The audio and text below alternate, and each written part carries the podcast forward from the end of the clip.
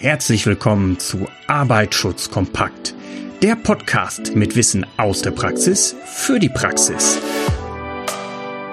Begrüße nun deine Gastgeber Donato Moro und Björn Küpper. Ja, dankeschön Björn für das Intro. Donato Moro hier, Arbeitsschutz kompakt, auch gerne halt in der LinkedIn-Gruppe uns besuchen. Ich habe heute nicht den Björn mitgebracht. Ich habe heute einen ganz anderen Gast. Ich schaue mal, ob er da ist. Sven, bist du da? Hallo Donato, ja, ich bin da. Super, das klappt ja mit der Technik immerhin. Sven, du bist nicht der Björn, das ist auch in Ordnung so. Björn kann halt immer nur Brandschutz. Magst du dich kurz vorstellen, wer du bist, woher du bist, was du so tust, was du so getan hast? Na klar, und ja, genau.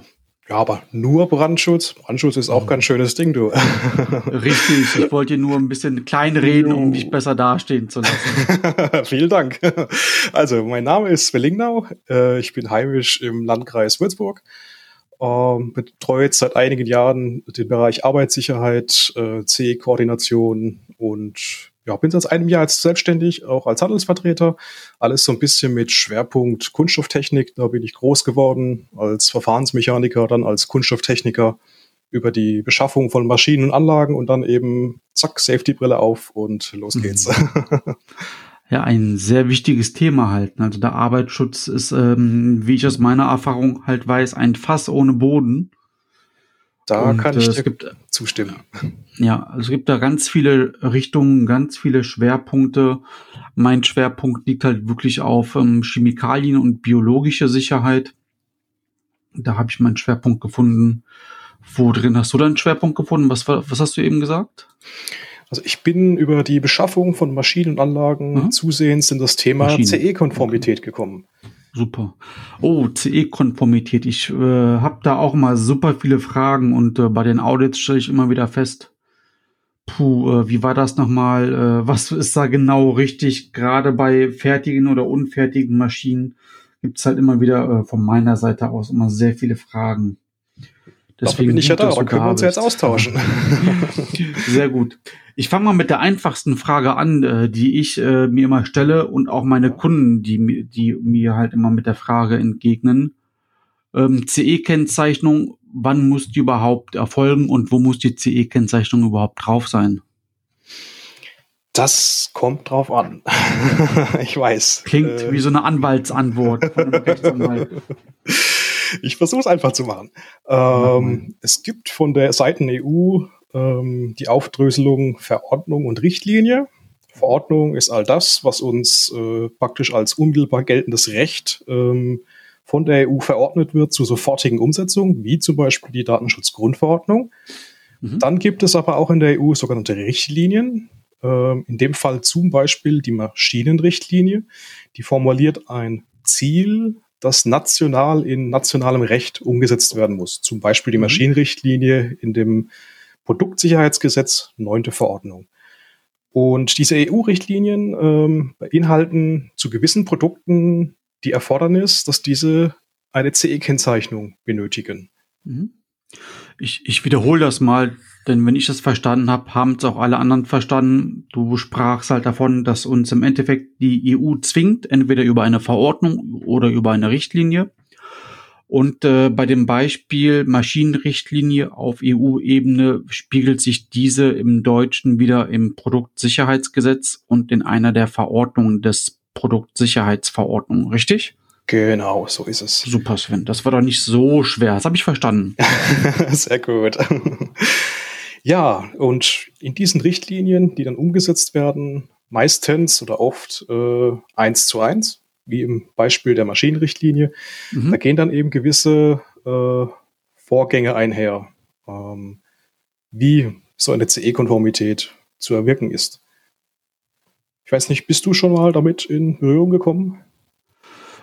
Ich wurde häufiger mal angefragt oder bei den Audits für SCC oder 45001 ISOs frage ich halt auch die Leute, die ich auditiere, ob sie halt die Formulare da haben. Ich prüfe aber halt wirklich nur die Papierlage. Aber generell habe ich mich damit noch nie so weit beschäftigt. Ich weiß halt nur von der Maschinenrichtlinie, Maschine ist halt nicht gleich Maschine laut Maschinenrichtlinie. Das ist immer sehr nervig für mich als Endanwender. Das ist korrekt. Ich greife vielleicht mal ein kleines bisschen vor. Gerne. Wenn wir uns zusammen im Arbeitsschutz bewegen, dann wollen wir ja letztendlich sichere Arbeitsmittel, sichere Arbeitsplätze. Jeder Mitarbeiter soll gesund seiner Arbeit nachgehen können. Genau. Und die größtmögliche Sicherheit oder den größtmöglichen Einfluss habe ich halt bei der Konstruktion einer Maschine oder diverser Dinge. Es ist egal, ob wir uns jetzt in Richtlinien bewegen, die sich Spielzeug betreffen, Sportboote betreffen oder jetzt in unserem Fall Maschinen. Den größtmöglichen Einfluss auf die Sicherheit habe ich bei der Konstruktion. Und da setzen diese Richtlinien an. Mir wird praktisch auferlegt als Hersteller, im Rahmen der Konstruktion und des Baus dieser Maschine eine Risikobeurteilung zu machen. Mhm. Das heißt, ich ziehe mir Produktnormen, Vorschriften, Richtlinien nehme ich mir zur Hand, schaue mir an, was steht da drin, was passt zu meiner Maschine, was muss ich vielleicht umsetzen, und baue anhand dieser die Maschine, begleitet das Ganze in dieser Risikobeurteilung, wo ich schaue, okay, hier entstehen spitze Kanten, Einzugsstellen, sonst was. Was sagt mir die Produktnorm? Ah, okay, da kann ich eine Abdeckung verwenden. Dann mache ich das. Dann habe ich als Hersteller, wenn ich diese Normen anwende, vor allem, jetzt komme ich mit einem neuen Begriff, wenn es sich dabei um sogenannte harmonisierte Normen handelt, wo die EU in ihrem Stab entschieden hat, dass diese Norm harmonisiert für diese Richtlinie ist, die ich gerade anwende. Mhm. Dann kann ich als Hersteller davon ausgehen, konform zu sein, sicher zu sein. Ja. Gibt es auch nicht harmonisierte Normen? Ist dann meine Gegenfrage. Die gibt es durchaus. Es gibt halt, der Sinn und Zweck hinten dran ist einfach, dass ich als Hersteller gewiss sein kann, wenn ich diese harmonisierten Normen anwende, dann habe ich die Vermutungswirkung, konform zu sein. Das gilt dann EU-weit, ja? Also es macht Sinn, sich dran zu halten. Genau. Ich muss es nicht. Es gibt auch die Möglichkeit, über eigene Erfahrung, oftmals ist es ja so, Normen sind schon etwas älter. Es dauert ja etwas, bis eine neue Norm entsteht, durch die Gremien geht. Da gehen gut und gerne mal mehrere Jahre rum. Wenn ich jetzt in einer neuen Technologiewelt unterwegs bin, kann sich bis dahin schon wieder alles geändert haben. Von dem her wird dem Hersteller auch auferlegt, sich nicht nur an Normen zu orientieren, sondern auch nach den neuesten Erkenntnissen und dem neuesten Stand der Wissenschaft und Technik. Mhm. So, deswegen, jetzt kann es gut sein, dass es eine harmonisierte Norm gibt. Mittlerweile die Wissenschaft oder die Technik schon weiter ist. Und dann nehme ich eben andere Papiere oder auch andere Normen, die vielleicht noch nicht harmonisiert sind, baue anhand deren meine Maschine, lege das in meiner Risikobeurteilung dar und muss halt im Falle eines Falles dann darüber nachweisen, dass ich alles Mögliche getan habe, um diese Maschine möglichst sicher zu bauen. Mhm. Um das nochmal zusammenzufassen, ich habe dich eben gefragt, warum die CE-Kennzeichnung anscheinend ganz einfach, die EU will es und der deutsche Gesetzgeber muss das halt einhalten. Deswegen müssen wir unsere Maschinen und gewisse andere Produkte mit einem CE-Logo kennzeichnen. Und wie du es eben beschrieben hast, dazu gehört halt nicht nur das Logo drauf zu klatschen.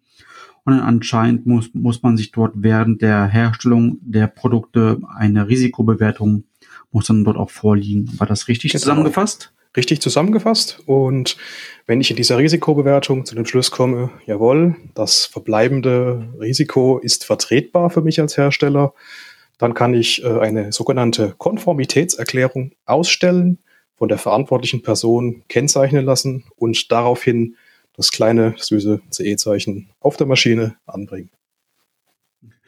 Das heißt, das CE-Logo sagt mir dann aus, dass diese Maschine sicher ist, oder sagt mir das CE-Logo dann nur aus, das hat sich jemand Gedanken gemacht, es möglichst sicher zu machen? Gibt's da, wie würdest du es richtig erklären?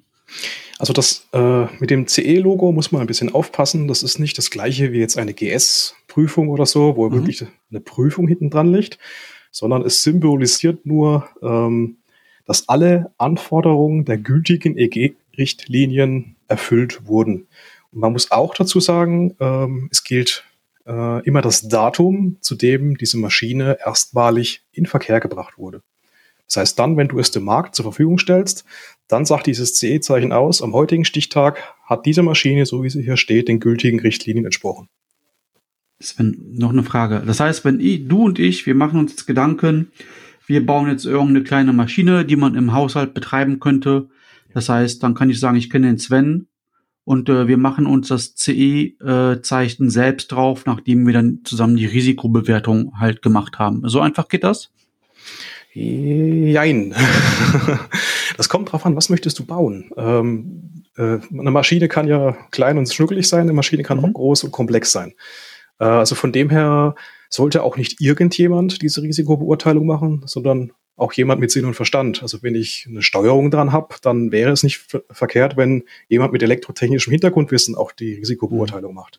Von dem her ist die eigentlich begleitend zum Bau der Maschine, also von Konstruktion bis Fertigstellung, parallel zu führen und sollte auch von verschiedenen Teilnehmern an diesem Prozess bearbeitet werden. Eben da, wo die Kompetenzen sitzen. Kein Thema, sprich. Du sagtest ja eben, das CE-Logo ist kein GS-Zeichen. Das hat mir jetzt suggeriert, dass GS sicherer ist als CE, aber CE irgendwie drauf sein muss anscheinend, weil es der Gesetzgeber fordert. Genau. CE ist eine rechtliche Anforderung, die sich eben aus den EU-Richtlinien ergibt, die wir in nationales Recht umgesetzt haben für bestimmte Produkte, wie jetzt Maschinen. Und GS-Zeichen steht ja für geprüfte Sicherheit. Das heißt, da hat eine Institution eine Prüfung vorgenommen. Deswegen darf das CE-Zeichen auch nicht aktiv beworben werden, weil es ja per Gesetz da sein muss. Genau. Das ist eine Grundvoraussetzung, dass ich überhaupt die Maschine am Markt anbieten darf. Okay. Ja, das ist doch, hast du doch gut erklärt. Gibt es CE-Kennzeichnungen nur für Maschinen oder auch für andere Produkte noch? Ich kenne es von der PSA zum Beispiel, von dem Gehörschutz, von dem Artenschutz, dass da auch ein CE-Logo drauf ist. Es ist recht komplex, wenn man sich die Produktsicherheitsverordnung mal anschaut. Da gibt es also das Produktsicherheitsgesetz, da gibt es mehrere Verordnungen drunter. In dem Fall die 9. für Maschinen und dann gibt es noch viele weitere für Spielzeug, für Sportboote und so weiter. Man muss aber auch sagen, dass die Maschinenrichtlinie selbst jetzt nicht nur die Maschine behandelt, sondern auch maschinenähnliche Produkte. Oh Gott, was heißt das? Was ganz einfach. Ich blicke jetzt mal kurz in die Maschinenrichtlinie rein, Artikel 2. Sie gilt für eine, ich nenne es jetzt einfach mal in meinem Fachjargon, komplette Maschine. Da steht nur Maschine, aber ich sage jetzt dazu bewusst komplette Maschine. Du wirst gleich merken, warum. Sie gilt für sogenannte auswechselbare Ausrüstung. Sie gilt für Sicherheitsbauteile. Sie gilt für Lastaufnahmemittel, für Ketten. Also Anschlagsmittel. Genau. Obwohl Ketten, es nichts mit der Maschine zu tun hat, ja? Ja, aber es läuft halt runter. Mhm. Deswegen Obacht, Maschinenrichtlinie ist nicht nur rein für die Maschine selbst. Mhm.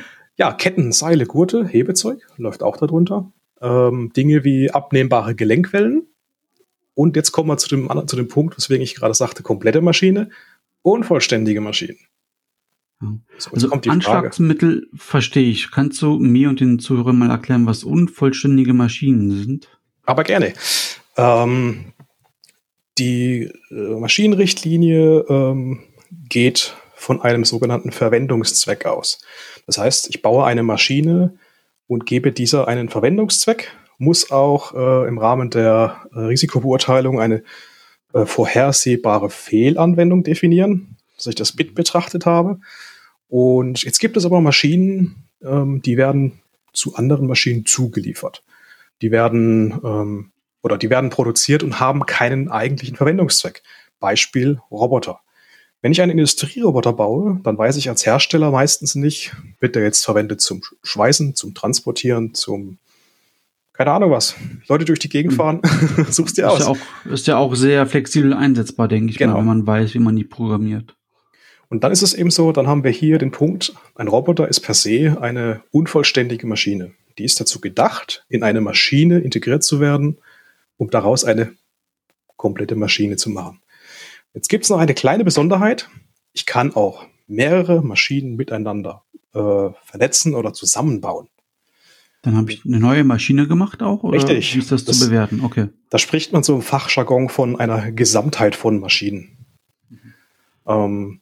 Das heißt, man schaut sich, wenn ich jetzt lauter vollständige Maschinen mit CE habe, dann schaut man sich gar nicht die Einzelmaschine an, weil die ist ja schon mit Risikobeurteilung auf dem Markt bereitgestellt worden. Dann schaue ich mir nur noch an die Schnittstellen oder einen Gefahrenübertrag von einer Maschine auf die andere in einer Risikobeurteilung. Und wenn ich dann in meiner Risikobeurteilung zu dem Schluss komme, jawohl, diese Gesamtheit ist safe, das Risiko ist vertretbar, dann kann ich auch auf diese Gesamtheit nachher CE erklären. Und das ist zum Beispiel in meiner Branche, in der ich unterwegs bin, so ein ganz großer Trugschluss. Ich kaufe eine Spritzgussmaschine, ich kaufe meinen Roboter, ich kaufe mein Förderband, ich stelle das dahin und ich kann es ohne Probleme betreiben. Nicht ganz. Okay, in dem Fall heißt, es muss dann neu bewertet werden nach CE-Konformität, ja? Genau. In dem Fall habe ich nämlich diese sogenannte Gesamtheit von Maschinen. Das heißt, die Spritzgussmaschine bringt mir ihre CE mit. Das Förderband meistens auch. Dann baue ich noch einen Schutzzaun drumherum. Der ist, je nachdem, wie ich ihn kaufe, als Einzelbauteil, als Sicherheitsbauteil schon CE-konform, als Ganzes noch nicht. Jetzt habe ich den Roboter, der ist eben eine unvollständige Maschine. Okay, dann muss ich mir jetzt angucken, was hat der Roboterhersteller schon betrachtet und was nicht. Schau mir dieses Zusammenwirken dieser gesamten Zelle an. Wo habe ich Gefährdungen? Wo ist ein Gefahrenübertrag? Was muss ich absichern? Halte das in einer Risikobeurteilung fest und kann dann, wenn ich das Risiko weitestgehend reduziert habe, darauf eine CE-Kennzeichnung vergeben. Du selber, ich auch? Oder wer macht das dann wirklich? Das kommt jetzt drauf an. In so einem speziellen Fall ist es meistens davon abhängig, wie hat der Kunde den Auftrag vergeben. Bestellt der Kunde jetzt bei einem Roboterhersteller diese Gesamtanlage, inklusive allem drum und dran, dann wird der Hersteller des Roboters für die Gesamtanlage CE erklären. Ist es jetzt in so einem Fall, wie ich ihn gerade beschrieben habe, dass der Betreiber sich die Maschine kauft, den Roboter kauft und so weiter, dann bleibt diese Haftung beim Betreiber hängen. Der Vertreiber ist dann leider verantwortlich für diese Gesamtkonformität. Okay. Habe ich verstanden. Kannst du mir mal ein Beispiel nennen? Also mit dem Roboter, das macht Sinn. Ich habe jetzt auch eine Halle, da habe ich ein Förderband und eine Spritzgussmaschine. Ab wann erlischt denn dort das CE? Und also gibt es da so ein Kriterium, dass die Maschinen verbunden sein müssen, die sich berühren? Dürfen die in derselben Halle noch stehen? Ab wann brauche ich bei diesem Beispiel Spritzgussmaschine und Förderband? Wie sehr müssten die verbunden sein, damit es eine neue Maschine ergibt? Gibt es so Beispiele oder Kriterien, an denen man das ausmachen kann? Das hängt von mehreren Faktoren ab. Jetzt müsste man sich die Anlage mal anschauen, die du beschreibst. Mhm. Also es gibt die Möglichkeit zu sagen, wenn jede Maschine für sich genommen eine eigene Steuerung hat, für sich selbst gekapselt hat, dann schaue ich mir nur noch die Schnittstellen an. Habe ich da irgendwo einen Gefahrenübertrag von einem Maschinenanteil oder einen Anlagenanteil auf den anderen? Wenn da nichts Nennenswertes ist, dann kann ich davon ausgehen, erst einmal ohne jetzt deine Maschine zu kennen, dass das wahrscheinlich keine Gesamtheit ist. In einem anderen Fall, wenn ich zum Beispiel eine übergeordnete Steuerung habe, zum Beispiel ich habe ein größeres Förderbandsystem, ein Transfersystem oder so und steuere damit die ganze Anlage. Oder ich habe noch eine Montage drin stehen und ich steuere die ganze Sicherheitstechnik mit. Dann bin ich sehr wohl wieder dabei. Okay, also das ist ein schwacher Übergang sozusagen. Ja, also da muss man wirklich gucken. Das ist so vielleicht der Geheimtipp. Wenn man schaut, dass man jede Maschine für sich autark lässt mit einer eigenen Steuerung, die nur noch sicherheitstechnisch vielleicht miteinander verknüpft. Also nicht, dass es ist ein Master lauter Slaves gibt, sondern dass es wirklich autarke Maschinen sind, die sich nur noch mit Signalen gegenseitig austauschen. Und wenn ich dann keinen nennenswerten Gefahrenübertrag von einem Maschinenteil zu dem anderen habe, dann kann man auch zu dem Schluss kommen, okay, das ist keine Gesamtheit von Maschinen. Okay. Und dann ist, wenn es keine Gesamtheit ist, bleibt das CE erhalten. Und wenn es dann doch eine Gesamtheit ist, muss eine neue CE-Kennzeichnung her, weil die alte erloschen ist, richtig? Nein, das ist nicht richtig. Okay. Die CE. Deswegen sind wir ja da. Die CE-Erklärung der Originalmaschine bleibt immer bestehen.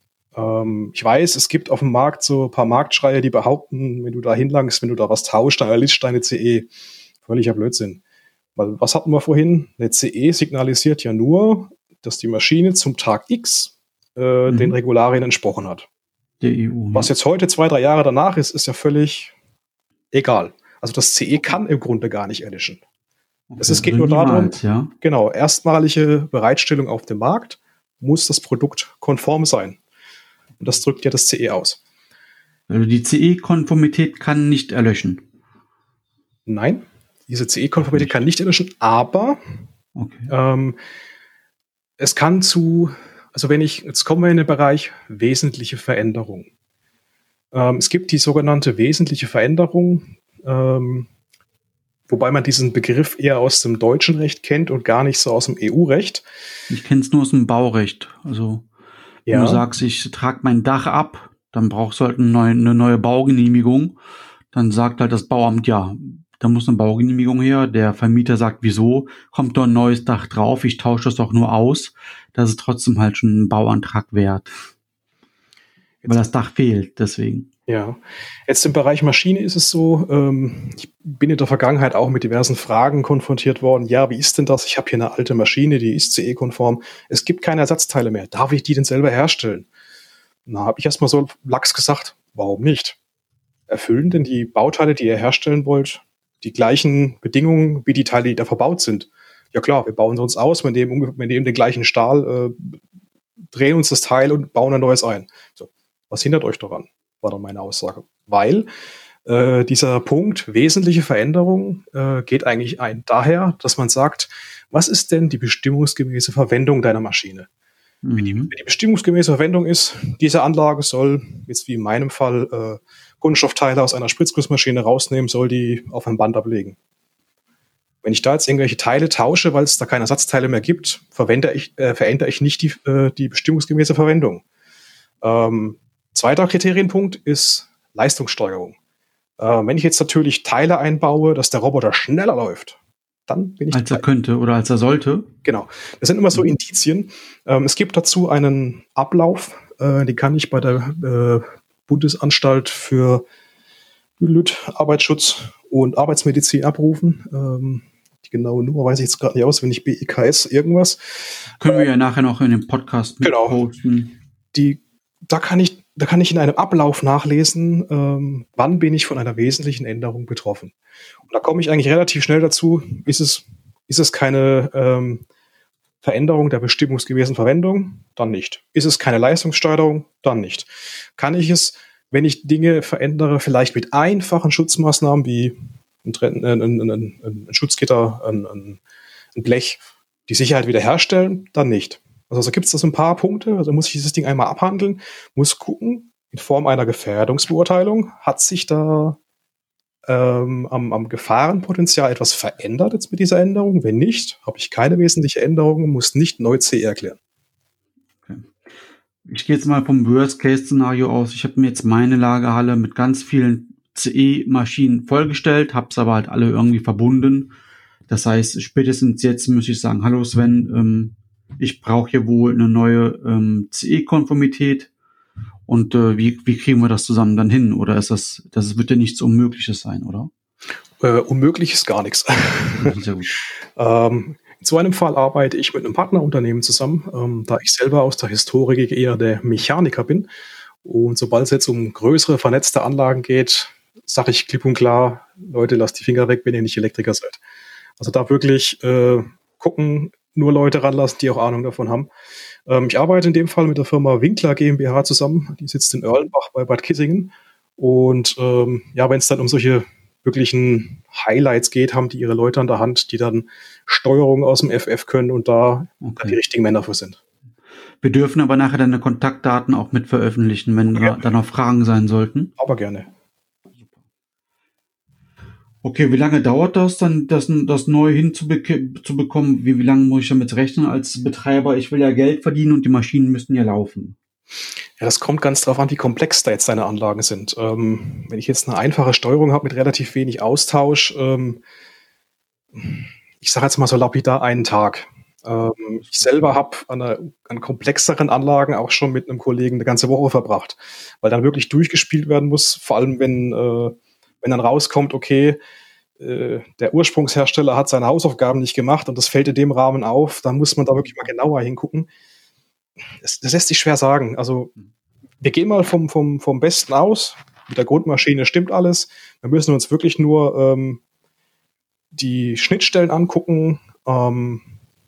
Je nach Anlagengröße, sage ich mal, müsste das in einem Tag erledigt sein. Deswegen, krasser Tipp von mir, wenn Firmen sich Maschinen ins Haus holen, am besten mit dem Hersteller immer vertraglich vereinbaren, dass die Risikobeurteilung des Herstellers mit ausgeliefert wird. Dann habe ich nämlich genau für solche Fälle die Möglichkeit, in die Risikobeurteilung des Herstellers reinzuschauen. Und wenn ich tatsächlich was verändert haben sollte, wo zu einer Neukonformität führt, dann kann ich auf dieser Risikobeurteilung aufbauen und muss nicht nochmal von vorne anfangen. Also zu der Erklärung und zu der Risikoerklärung kann ich auch nur sagen, die muss 10 Jahre lang behalten werden im Haus. Das sind auch so Sachen, die ich dann im Audit prüfen würde. Ja. Sven, ist die Risikobeurteilung, ist das vergleichbar mit einer Gefährdungsbeurteilung, die ich auch mache für irgendwelche Gefahrstoffe oder für Arbeitsschritte, oder ist das dasselbe und auf die Maschine speziell, oder ist es was ganz anderes? Dann sind ja auch zwei verschiedene Wörter. Gefährdungsbeurteilung klingt ja nicht wie Risikobeurteilung. Genau, das wird gerne mal durcheinander geworfen. Ich muss gestehen, eine strikte wörtliche Einteilung habe ich auch nicht gefunden. Man findet mal das eine, mal das andere, weil es aus dem Englischen so ein bisschen dieses Risk Analysis eben rauskommt. Ich selber gehe immer her und sage einfach, alles, was im Bereich Herstellungsprozess ist, ist für mich eine Risikobeurteilung. Alles, was auf dem Level des Arbeitsschutzes ist, ist für mich eine Gefährdungsbeurteilung. Und da gibt es den kleinen Unterschied, die Risikobeurteilung, also die beschreibt ja die Wahrscheinlichkeit des Schadeneintritts und dessen Ausmaß. Und die Gefährdungsbeurteilung, die erkundet, ob eine Gefährdung möglich ist. Mhm. Ja. Und bei der Risikobeurteilung steht nicht drin, was ich tun kann, um das sicherer zu machen oder um das Risiko zu senken. Doch. Irgendwie ein Trittbrett beim Reinigen oder so. Doch, auch, ja? Doch. Also ich entdecke wenn wir jetzt beim Reinigen sind, ich entdecke in der Risikobeurteilung, meine Maschine ist, keine Ahnung, 2,5 Meter hoch, wo ich reinlangen muss. Also stelle ich fest über eine Norm, okay, hier optimale Arbeitshöhe, nicht passend, ich muss nachbessern, dann schreibe ich eben als Lösung rein, okay, ich bastle mir ein Trittbrett, jetzt muss ich natürlich aufpassen, wenn ich da jetzt was hinschraube, gibt es dafür vielleicht Anforderungen, muss das Ding eine gewisse Größe haben, das muss ich dann natürlich mit betrachten. Wichtig ist auch die Risikobeurteilung, hier geht es um den Stand der Technik beim Bau der Maschine. Okay. Die Gefährdungsbeurteilung beschreibt den Stand der Technik bei der Verwendung der Maschine. Das ist ein kleiner Unterschied, weswegen zum Beispiel Produktnormen jetzt nicht unbedingt Anwendung im Bereich der Gefährdungsbeurteilung finden. Hier sind dann vorrangig die BG-Schriften, DGUV-Grundsatz, DGUV-Vorschrift und so weiter ausschlaggebend. Hier geht es rein um die Verwendung dieses Arbeitsmittels. Okay, verstanden. Jetzt gibt es vielleicht noch einen kleinen Knackpunkt, den ich noch loswerden möchte.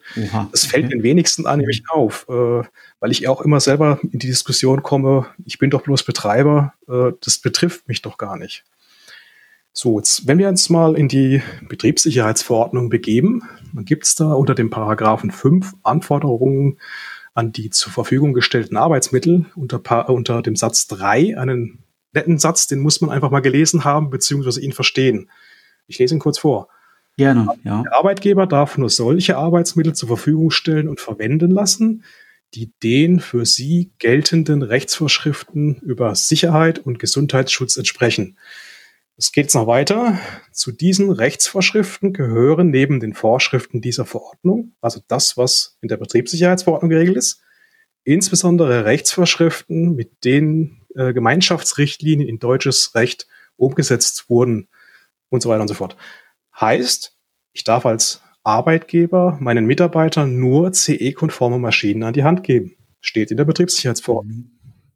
Das heißt, auf der einen Seite gilt das Produktsicherheitsgesetz für mich nur, wenn ich Hersteller bin, Aber die Leute, die daran arbeiten, zumindest die Arbeitnehmer, die unterliegen dann der Betriebssicherheitsverordnung.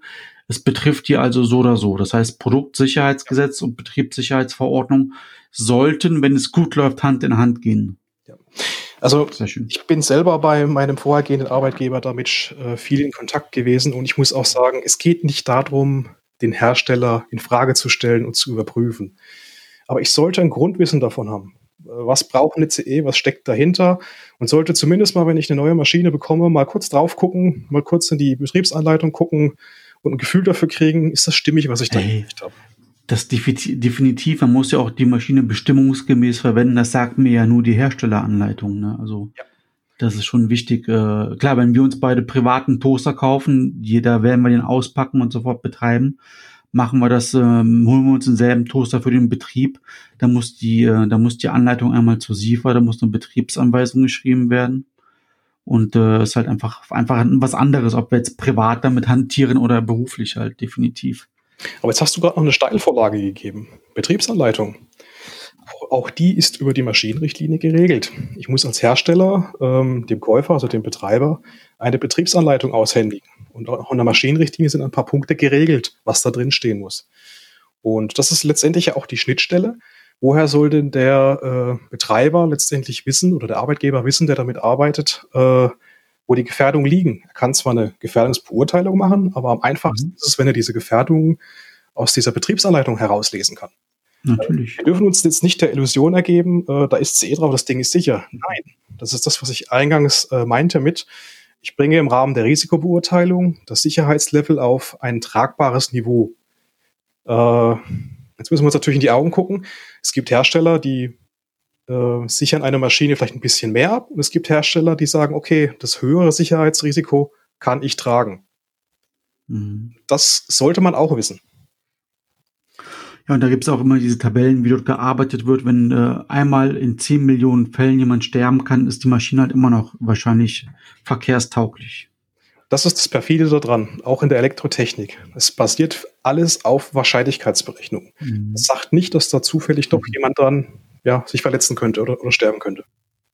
Gut, das heißt, für mich ist jetzt nochmals klar geworden, auch hier ist halt der Hersteller, der Betreiber der Firma, sprich der Geschäftsführer, weiterhin wie gehabt auch gemäß Betriebssicherheitsverordnung für die Anlagen, also für die sicheren Maschinen und sicheren Anlagen verantwortlich. Richtig. Gut, Sven, hör mal, wir haben schon über eine halbe Stunde voll. Das sprengt langsam den Rahmen. Ein spannendes Thema. Ist es wirklich halt. Und ich habe auch super viele Fragen dazu, weil ich halt selber da nie wirklich durchgeblickt habe. Willst du uns auch irgendwas mitgeben zum Abschluss, wie wir dich kontaktieren, wie man dich erreichen kann, wo man dich findet und was noch besonders wichtig ist in Sachen CE vielleicht? Ja, erreichen tut man mich entweder über LinkedIn, da findet man mich unter meinem Namen Sven Lingnau, oder über meine Homepage www.ls-safetech.de. Mhm. Ich bin, meine Begabung ein Stück weit ist, ich kann das Thema CE bzw. die Abläufe, die hinten dran stehen, relativ gut in Firmen übertragen, gucken, wo sind Schnittstellen zu Abteilungen, zu Personen, um auch jetzt endlich Geschäftsführern zu helfen, diese Prozesse im Unternehmen verständlich zu platzieren und nicht nur irgendwo von oben runter über Vorschriften, Gesetze und Co. Das reinzupressen, sondern wirklich zu gucken, wie kriegen wir das sauber, verständlich in unser Unternehmen ein. Und das ist ja auch ein Prozess, der irgendwann abgeschlossen ist, wenn man nichts verändert halt. Genau. Hier ist es vielleicht noch wichtig zu wissen, es ist im Bereich CE leider nicht so, dass ich einen Beauftragten brauche wie im Bereich Arbeitsschutz, sprich die SIFA, die ich ja bestellen muss. Mhm. Im Bereich CE habe ich keine Erfordernis, jemanden zu bestellen. Deswegen nicht wundern, wenn ihr über die Begrifflichkeit CE-Koordinator stolpert. Das ist im Grunde eine frei definierte Bezeichnung. Weil es dafür einfach keinen Ausbildungsberuf gibt, sondern man sich dieses Wissen nur über Lehrgänge aneignen kann. Ich empfehle aber sowas, jeder Firma zumindest einen Spezialisten im Unternehmen zu haben, oder, hallo, hier bin ich, sich das extern einzuholen. weil das Thema doch sehr breit und sehr tief ist. Gibst du solche Kurse auch? Die Firma Winkler GmbH gibt diese Kurse in Real Life. Ich bin gerade dabei, all dieses Hintergrundwissen in einen leicht verständlichen Videokurs zu packen. Das ist super. Ich denke, in 4 Wochen, also sprich Mitte August, sollte das soweit sein. Was sollte man? Ja? LinkedIn, folgt mir. Schaut also mal rein unter dem Hashtag Arbeitssicherheit oder Arbeitsschutz. Da werde ich auch zukünftig Auszüge davon geben und über diese Grundsätze ein bisschen informieren. Letzte Frage, dann sind wir durch. Was muss man mitbringen als Grundvoraussetzung? Techniker, Meister, SIFA-Ausbildung, wen willst du da sitzen haben? Oder wer eignet sich für solch eine verantwortungsvolle Position? Das kommt auf das Unternehmen drauf an. Also wenn ich jetzt Hersteller bin, Maschinenbauer bin, ist es meistens so, dass es in der Rolle des Projektleiters, der Maschinenbauer-Hintergrundwissen hat, ganz gut aufgehoben ist. Wenn ich jetzt in der Betreiberrolle bin, ist es oft so, dass ich sagen muss, okay, der Instandhaltungsleiter ist vielleicht der richtige Ansprechpartner, weil da geht es dann vermehrt darum, der muss mal was austauschen, was wechseln. Der wird sich öfters die Frage stellen, bin ich jetzt im Bereich CE? Ja, nein. Also das kommt darauf an, wie das Unternehmen aufgestellt ist und was es macht. Okay, verstanden. Gut, Sven, ich danke dir für deine Expertise. Ich werde deine Kontaktdaten mit in die LinkedIn-Gruppe packen und alle Zuhörer, und ich hoffe, ich darf auch mich nochmals bei dir melden, wenn ich selber Fragen habe. Lieben gern, Donato, kein Problem, alles zu. Sven, dann lieben Dank für dein Dasein und dann, ja, ich wünsche dir noch einen schönen Tag. Bitteschön, wünsche ich dir auch. Ich freue mich, von dir zu hören. Bis bald. Tschüss. Tschüss. Das war es auch schon wieder für heute bei Arbeitsschutz kompakt. Wir würden uns freuen, dich bald auch schon wieder in einer neuen, spannenden Folge begrüßen zu dürfen. Bis dahin, passe immer gut auf dich auf.